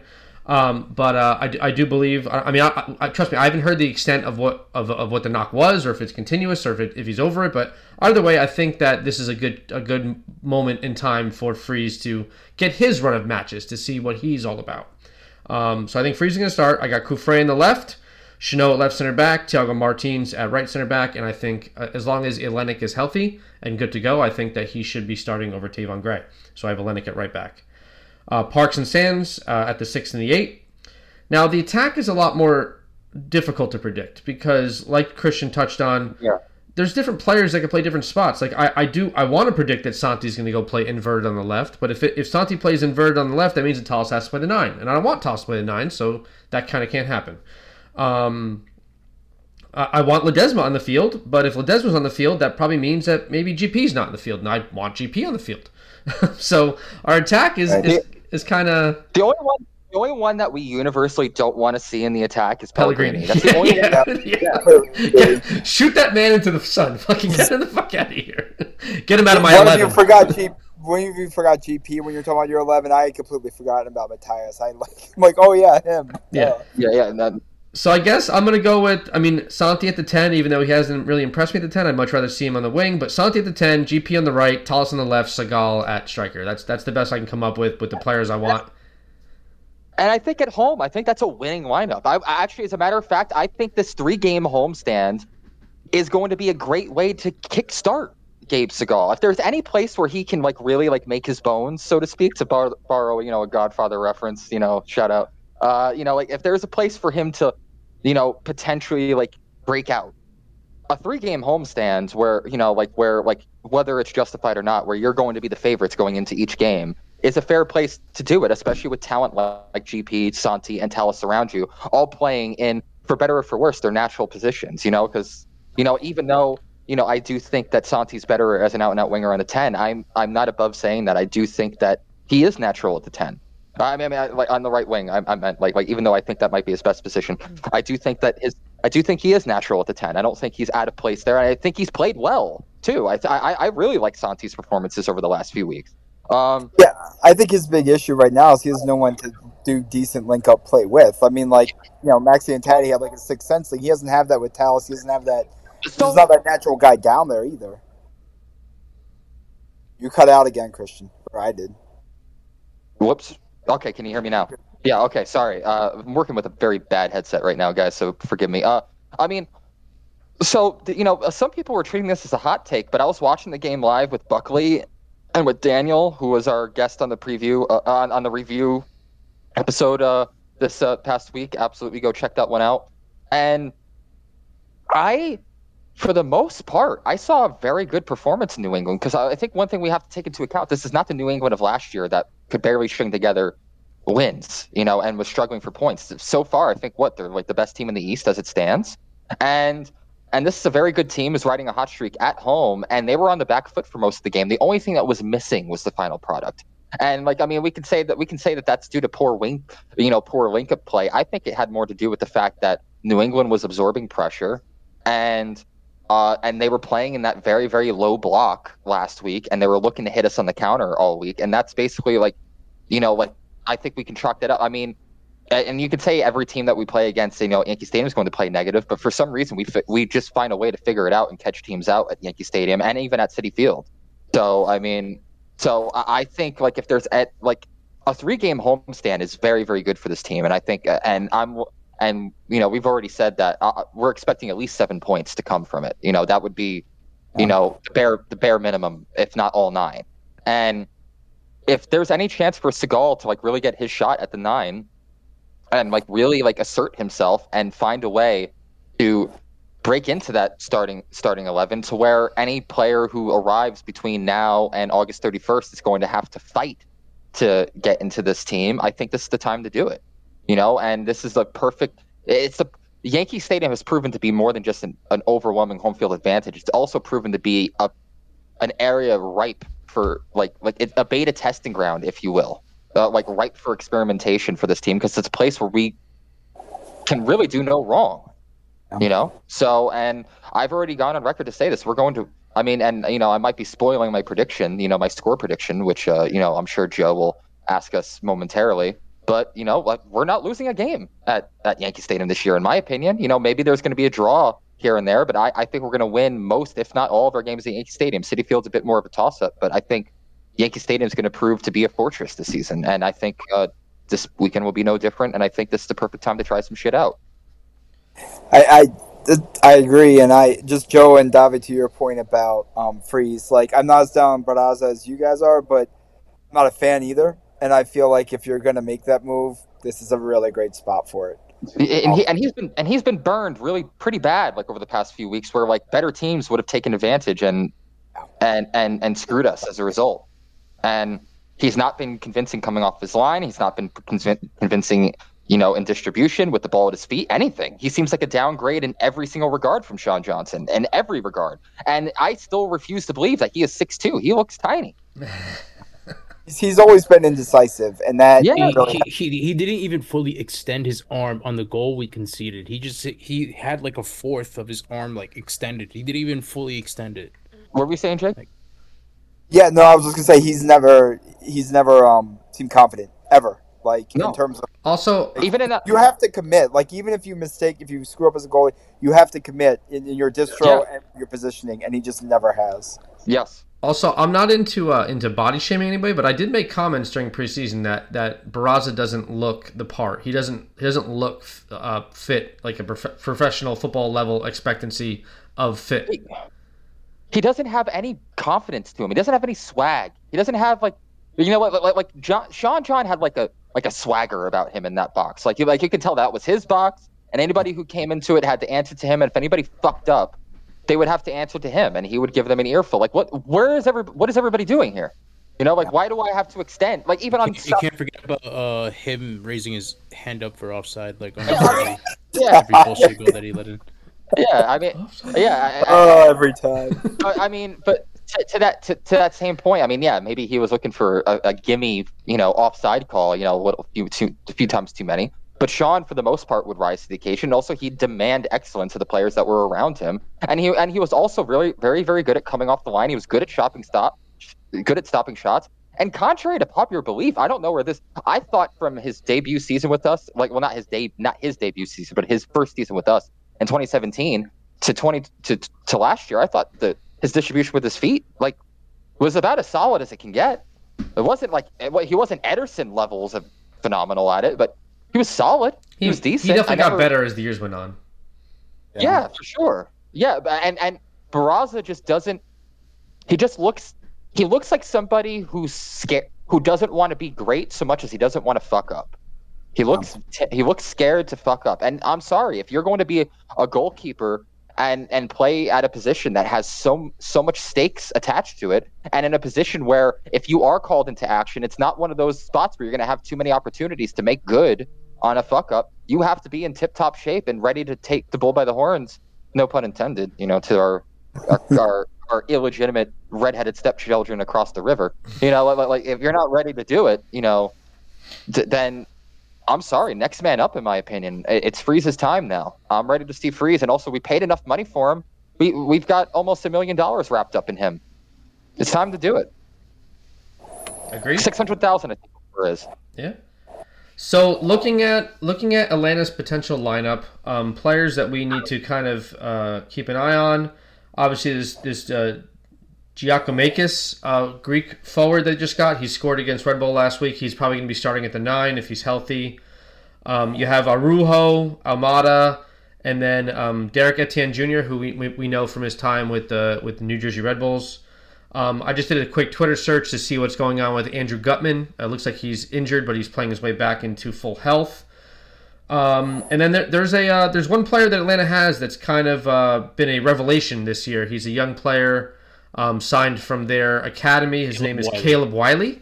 Um, and, and throughout through the first like three weeks of the season, he kind of lit the world on fire. He scored like three, I think three goals in in, two, in three weeks or three goals in four weeks. He he, he, he went off uh, against Charlotte when they won 3 0. Yeah, so I mean, Uh, it, it has I him here playing at left back, but I went fe- it has him here playing left back. But I feel like he gets forward a lot more than he does play defensive. I I feel like he's more of a, like a, a left wing back, left winger. Back, yeah. Um, but he's, And, he's and, there, and there was a lot of talks like in the first three weeks of the season. There was a lot of talks of, about people saying, "Oh, he should he should be like the next like USMNT left back. Like he's like our American left back of the future." yeah. So I mean, I, obviously, he, he. I'm assuming that I, I'm assuming that everyone on this team is going to struggle with the small dimensions of Yankee Stadium. Um, but but but we're just we're, we're just we're a, form, a formidable team to play against um, at our at our home stadium. Hopefully, we smother them, suffocate them, and and and, and shut down all of their attacks. But um, I, we we have shown a propensity to allow um, set pieces, uh, 25, 30 ish yards from net, and that is uh, Thiago sweet spot. So that's dangerous. That's that's cause for concern um, is, is keeping uh, Thiago in check, both from the run of play and also from set pieces. Uh, Brad Guzan probably going to start in goal. Miles Robinson, U.S. men's national team center back. He's a good, good player. He's, he's quick. He's fast. He, um, he's been around for a little while. I mean, he has he has pedigree. Um, and- have thought that he would have moved to Europe by now. Honestly, I think he's good enough. Yeah. personally. Yeah, and then uh, and then Brooks Lennon, who's a, uh, a failed uh, U.S. men national team product, uh, never kind of found his footing. Um, he he was a winger. Now he's found his way back to playing right back. Um, and that's pretty much uh, what, what, what we have to expect from from Atlanta. Um, they, they are dangerous. They're they're they're they're, they're uh, they do have. I think are they undefeated on the season? No, that they. So they would have been undefeated if not for MLS deciding to play through the international break. Um, th- their their record on the season looks pretty good. They have a one-one draw against Toronto to start the season. Then they go and beat up. Uh, they beat up Charlotte in Charlotte 3-0. Um, they absolutely massacre the Timbers at home five to one. But then the international break comes, they lose seven or eight of their starters, and they get smacked in the mouth repeatedly by Columbus six to one during the international break. No, no Thiago Almada, no Miles Robinson, um, a few other players missing. So that's kind of an anomaly. I wouldn't say that that's that. that I mean, but Columbus is strong this year, but not as strong as a six to one victory over Atlanta United. And then last week, with all the players back, Andrew Gutman still out, uh, 1-0 result at home against uh, against the Red Bulls. Um, so now which they did, not, they did not look convincing in that game at all. no, but they, they, they looked convincing early in the season against I mean against a bad Timbers team, against a semi bad Charlotte team, and against a, Oh, sure. identityless uh, Toronto team. Well, well, well, yeah, because most of their games uh, to start off the year have been home games, Uh, but but the, this last game they've they've looked quite, quite shaky. Um, in in the defense, they That's the just Red, one match, Red. Bulls were quite. Yeah, yeah, but but they've also it also kind of carried over from from the last game too. The, la- Granted, they were the last game, they're they're, they're down eight starters. yes, yes, yes, yes. Let, let me hold up, hold up. Yes, even though, but, but the bad form could also continue. Like it's also like Hope it I mean, it's you're you're you're saying like winning and losing is contagious, mm-hmm. Wait, and right wait, now they. wait, can, Right can now, I, they- Dobby? I just, I just want to say, like, like, did you just do like my signature? Like, did you like, wait, wait hold up, hold up, hold up? Did you, yeah. he's learning from the best people. So so right now they're they're they're not playing the best. Uh, granted they did they did win the last game, but it it, would, it did come off a poor goalkeeping mistake. Let's let's let's be honest here. Like, Yeah, but, but I mean, con- considering our considering our last few weeks, a bad goalkeeping mistake isn't outside the realm of possibility for us yeah, either. true, true, but still, like the, the only reason they I- won that game is because of a poor goalkeeping mistake. I know what you're saying. They, they on paper they were pretty much outplayed off the pitch off, by by Red Bull, who, who you know who are kind of meh this year, aren't a great. And who also played very dirty soccer. It's like I- I- everybody knows they played very dirty soccer. But I mean, a win is a win is a win, and it's momentum being carried into a very very hard place to play. And they they've got Thiago Almada, and they've got dangerous players, like a lot of them too, like a lot of players that can do damage. You know, that's the And they. You have got- a striker, which is something we don't have. So I mean, I'm willing to go out on a limb here, and I mean, obviously, Atlanta has been a little bit of a dumpster fire the past couple seasons. Uh, th- th- d- dealing with the whole Josef situation, with his toxicity in the locker room and wanting out of Atlanta. Now he just went, he hopped, he hopped on a, in a car and drove a couple hours down south to go to Miami. Um, we've already seen him once this season, but ne- so that this is post Josef um, Martinez Atlanta United. This is a new Atlanta United because now they're, they're no more Almiron, no more Martinez. So their their MLS 1.0 is done, and now they're transitioning. Like Christian says, they do they have some dangerous players, and based on the results they've gotten this season, minus the the the six one trouncing by by Columbus, where they had a bunch of players gone. I mean, it, it might be time to say Atlanta Atlanta might be back. I mean, they were they were scary. Their first couple of se- their first couple seasons in the league, they were fucking scary. Like we we would play against them, they we'd lose the ball. I'd hold my breath because I was like, once Almiron gets on the ball, he's gonna get the ball to Josef, and Josef's gonna fucking score. So like the minute we lose the ball, I'm holding my breath that to make sure that we can de- deal with this defensively. They're not quite there right now yet because I mean, obviously this this Greek guy just got there. Um, Almada's doing Almada things. Caleb Wiley is a new player, but like and Araujo, but like they're uh, they look a little bit for real. I mean. they're, they're, they're a legit team. They're going to be in the mix for sure later in this year. But you uh, but you also have to take into account, like like you said, like there's there's been some turnover in that squad, and a lot of those players haven't haven't gotten the Yankee Stadium treatment yet. Yeah. And and the, and the, and Yankee Stadium is a cruel cruel bitch of a place to play if you're if you're a road team. The numbers speak for themselves. The numbers don't lie. And you know, and for that, you know, I I still have us as the favorites. I mean, I, res- I, I respect and honor Atlanta's pedigree and their talent. I do. I really do. I do respect them as a competitor, and they're going to. Almada. I mean, he he has Messi's stamp of approval. Like, I mean, if, if, if Messi if Messi gives you a compliment like that and he talks to you like that is publicly like. Like you got something most players don't, because Messi just doesn't go around and say that about anybody. Uh, no, no, he's still like there? that's, that's the fucking goat right there. Like that's the goat. Still yeah, think he's there after this year. yeah, yeah, oh, he's gone after this season for sure. That's If what not, thinking. if, yeah, if for sure. if not this summer, don't don't discount a move out like in the summer. I mean, we've seen it with him. Like if it keep, if it keeps balling out the way he does, like he, he he's gone in July. I mean, if Taty was good enough to to, to leave during last summer, imagine how good Thiago Almada is coming off fresh off of a World Cup win and a notable one at that. You know, a huge one at that. Uh, I, but like, listen, like I said, I honor their talent and thing, but Yankee Stadium's a different beast, and I still think we're favorites to this one, and, and it, that's and like I said, the numbers the numbers don't lie there. It, it, it's going to be a very very difficult place for them to assert like their dominance on us. Like they're we're not going to be playing on the back foot in that game. We're not. Even if even if it's the wrong decision, we're going to play with a very positive mentality at home because that's one thing that Cushing has done correctly is play with a positive mentality at home, no matter who the opponent is. And um, yeah,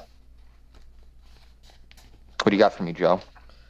I don't know. I'm, going back and forth. I, can't. I can't. So I want to go around and uh, and and see what we what we think. Um, predict the result. Um, but I, I'm going back. I can't. I can't decide. I'm, I'm going back and forth on, on what I think the result is going to be. Um, but let's start with let's start with the special guest, so I can try to freaking see if I can get a, a final answer. I'm going back and forth. Jake, what are we what are we thinking about the uh, the result from uh, for for this week against Atlanta? Uh, 2 1, good guys. Talles in the 85th minute. One of those goals that Ian Paul Joy would proudly say is class. You hear it in his voice. I miss him so much. Neville. I cannot I cannot do an imitation to save my life. 2 1 in the 85th. Talles gets the game winner. Davi, Uh, I could I could see this go. It, this could either be a very tight KG game, or it could be a game where we just completely run them off the pitch, because they're not used to the tight confines of Yankee Stadium. Uh, I remember 2019, we completely destroyed them at Yankee Stadium. That was the Mitrita hat trick in like 28 minutes or something like that. We were up 3 0 at the half. Maxi missed a penalty. Heber got a goal off the bench. We won that game 4 to 1. Uh, I could definitely see something like that happening, or or it could be a, a very tight game, or we could possibly even um, slip down into maybe even get a draw, just like the last time these two teams played at Yankee Stadium. Um, but I'm gonna go with a win. Um, I think it'll either be two one or three one. Uh, uh, that we get we get the victory. Uh, I, th- I think uh, just the just the fact that we're ya- at Yankee Stadium and it's at at home, uh, I think we'll get the win. Christian. Uh, I'm gonna keep mine short and sweet. I see this as a very good game for us, almost a coming out party of, of such. I'm gonna say three-one win. All right. And, uh, I'm gonna, do you have I'm any gonna dare predict- say. I'm gonna I'm gonna dare say this. Uh, Mati comes off the bench and scores. Uh, oh, you want goal scorers? Yeah. Um, Santi. I'm gonna say GP finds his footing again, and scoring his first ever NYCFC goal will be Gabe Segal. Uh, I'll do Talles, and um, I think our first goal is going to come off a corner, going to maybe Maxime, maybe just someone random, not not one of our frontline guys. Thiago maybe Martins. Maxime, Thiago Martins. Yeah, um, I would love the idea of Segal doing. it. I don't know how good he is on headers, but yeah, first one coming off a set piece corner, second one, um, uh, Talles in the run of play. All right. I've been him and Han going back and forth about this. Um, I, I do. I do. Pre- um, I predict our, the entire season in the very beginning, so I'm, I'm trying to stick to what I predicted. Um, I was going back and forth between a win and a draw. Um, I think I'm gonna. I think I'm gonna ride with the win. Um, but also, I mean, we, we haven't been playing that well. I mean, granted, we had, we had a two game away, but we haven't been scoring. So like, my, my prediction uh, I- is three two. But I, I, I just I don't I'm not confident that we can score three goals right now. You know what the thing is? Like, like I, I don't even necessarily think that. I mean, like, like that that one away game against Houston was horrid. That was very poor. But I don't think we played poorly for the most part against New England. I think the only thing that was missing was the goal. Yeah, and that, but that's what that's what worries me is that we can't score. But the thing is, we're home. I know, We're but we still can't. But still, the last two games we haven't been able to score. We've been we've been able to get goals. at Oh, Yankee Yes, but that was like a, like a, almost like three weeks ago now. Like, I, don't, I don't know. So three three two, three two. I have our goal scorers um, in no particular order. I think GP's going to get one. Um, I think Talles is going to get one, and I think the third goal scorer is going to be off of a set piece. I think it's going to be Thiago Martins. Okay, fair enough. I'm gonna Good. um all right, so I'm gonna I'm gonna give my goal scorers. I already gave one. I'm gonna I think Matías Pellegrini comes off the bench and scores. So that's one. I'm gonna say um I'm gonna say GP off the bench as well. He'll he'll get a goal. And I'm gonna go with fuck it, give me give me Keaton Parks off a corner. Like All right. So if, if you if you have two substitutes scoring, that means that you either have us scoring one or zero in the first half. Do you think does Keaton get the goal in the first half? I think I think we get the goal in the first half. Um, we we ride the ship until halftime. We get the subs in. The subs make a difference. Um, but we'll, we'll get a second goal. Then Thiago Almada will just have a fucking absolute masterclass of a free kick, and then uh, and then Matías Pellegrini with the shitty tap in in the 88th minute will put it away. So basically, you so basically you see the game going in a way as we we strike first in the first half, and then for the remainder of the game, uh, Atlanta's chasing, and while chasing, our substitutes off the bench exploit them pushing up further up the pitch, and also exploit tired legs, and then ex- you know and Yeah. I could I could see that happening. Yeah. I, I think we I think we handle possession well, and Atlanta gets a goal the way we've given up all goals this year, just like either off a counter or like just a complete brain fart on the back line, which I hopefully with Chanot back that won't be an issue, but you know we'll see. Uh, wait, wait, how many goals did you say Atlanta would score, Davi? Oh. One. One. Okay. Now, when do you sc- are we up to two uh, two nil, one nil? Like when when do they score that goal? We'll we'll be controlling the game. They'll they'll get a few chances before halftime. We'll be up one 0 at the half. Okay. And then we'll, we'll make we'll make subs uh, around the 60th, 60th, 65th minute. We'll we'll get, we'll get a goal. We'll get a goal shortly after, and then uh, around and shortly after that, they're gonna we're gonna we're gonna concede a free kick. Thiago Almada's just gonna blast that shit top corner. Bra- Brazza will have no chance of saving it. He'll probably get a fingertip on it and probably put it in top corner, and then Pellegrini in the 88th with the with a tap in at the far post makes it three one. It's Fair enough. So I have th- those are my three goal scorers for NYCFC. I have Atlanta scoring two goals, and I think it's going to be the Greek guy. And I think uh, I also do think that Almada is going to score off of a free kick. Uh, you you putting that Armada thing, it just it rattles the ghost of Lucas Zelleray into me. Like I, just, I know Or, or, the, or, or the one that shall not be named. um ugh, God. Thank, I'm gonna- thank, thank fuck he's in Turkey just fucking around now. So um, the one stat that I didn't, I didn't mention earlier is that I broke down the goals by half. Um, NYCFC has scored five goals in the first half against Atlanta at home and seven in the second half. Atlanta has scored two goals in the first half and four in the second half. So they are they're uh, they have, they're a little more of a second half team against us at home. So that, Dobby's prediction's actually pretty spot on in that regard as to where the goals are going to come. Yeah, yeah, too late. Yeah. Yeah. All right. All right, so let's uh, let's go around uh, and do our uh, our final thoughts uh, before we head o- um, head out and uh, get ready for this weekend's match against Atlanta United at Yankee Stadium. Let's start with the special guest, Jake. Final thoughts. Just because I am an MLS evangelist, just something you said earlier, Joe, about Atlanta's organization. Um, they won the cup and then just became a mess. And uh, it wasn't. I mean, I know Josef last year had his thing, but they had a, a lot with their coaches too, even before that. And um, Gabriel Heinze, especially. fans were protesting like a year after they like I'm just like what what's wrong with you people it's just uh, but I do think like Atlanta's story is kind of like very modern MLS story and I I have to give them credit like you said for rebuilding kind of fast and they have a really good mix of uh young guys and vets I mean I don't know like you said with with Almada maybe leaving they might not get you know past the finish line fall um they've rebuilt well I really just I would pick them if it was Atlanta or I pick a draw. I just like I just like us at home for this. That's really the difference. Dobby, final thoughts. Uh, let's just get let's just get this win, boys. Um, I'm just uh, I just hope we get a win. I'm happy we're back at home. We get three games at home in a row. Um, I, I, I think I'm gonna go out and say this right now. I think we win all three. I think we're gonna win all three. It might not it might not be pretty uh, in some games, um, but I, I think I think we'll we'll get three three out of three wins in these next three next three weeks, and then uh, everybody will kind of uh, everybody like who's who's in a panic right now will kind of calm down and see like okay like we got some we got some direction uh some potential like in this team uh, going forward. And i think the whole league will kind of still be like oh shit what the fuck these guys are back? Like like because uh uh as a nycfc forever uh i think it was sanchez that said this uh on today's episode or yesterday's episode uh, once you guys listen to this. It's like everybody who's who's at the top of the Eastern Conference right now is just like streaking right now because because they have a very good start to the season, and the media is like, all right, these guys these guys are hot, like these guys, like they're they're they're gonna be there, and and then they're looking at us and like, oh no, these guys can't figure it out. These guys are not gonna get hot. Trust me, when we get hot, we get hot, and nobody can touch us.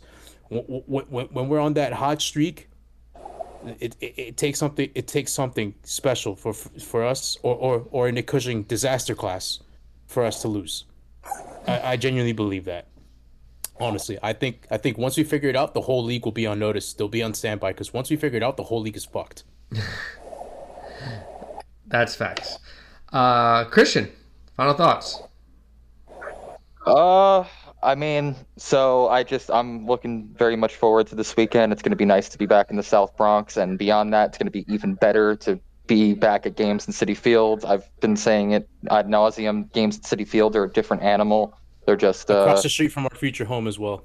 across the street from our future home. The crowd is always on fire there. We always make a lot of noise, and I'm just very, very stoked for this three-game homestand. It's going to be nice having something to do football-wise for three straight weekends, and I'm looking forward to seeing the boys in blue win. And I'm looking forward to us finally establishing ourselves within these next three games. Um, you know, to, as one of the top teams in this league and a team that is still a work in progress. So uh, it, it could only get only up from here. And I I like this club right now. I like our chances going into this three game homestand. I think it's going to be just what the doctor ordered, especially for any detractors out there, uh, whether they be, you know, uh, you know, like, like like jaded homers or you know just the regular pick pick a name out of a hat on fucking MLS Extra Time. You know, like like, uh, like, like we're going to be undeniable soon. So you know, mark my words, and I'm I'm stoked for it and can't wait. Definitely. Um, I'm gonna, I'm gonna, I'm gonna. My final thoughts are gonna be. I forgot to go over my keys to the match. Um, so my final thoughts are: we need to score first. Um, we need to contain and limit Almada, especially on free kicks, which I predicted he's going to score on us, but we need to limit those chances. Um, and then uh, my, my third key to the match is production in the final third from the attack, particularly from the run of play, because the last two weeks has not been very pretty. Um, I do think I'm, I'm super excited to be, to be back at Yankee Stadium. Um, these two weeks have been long with these with these away matches. Um, and I, I'm ready to be back with uh, 15 to 18,000 of my best friends at Yankee Stadium this weekend, cheering on the boys in blue, and hopefully walking away extra happy after securing three points. Um, that's all I have to say about that. Um, peace up. A town down. New York Down. is Down. blue.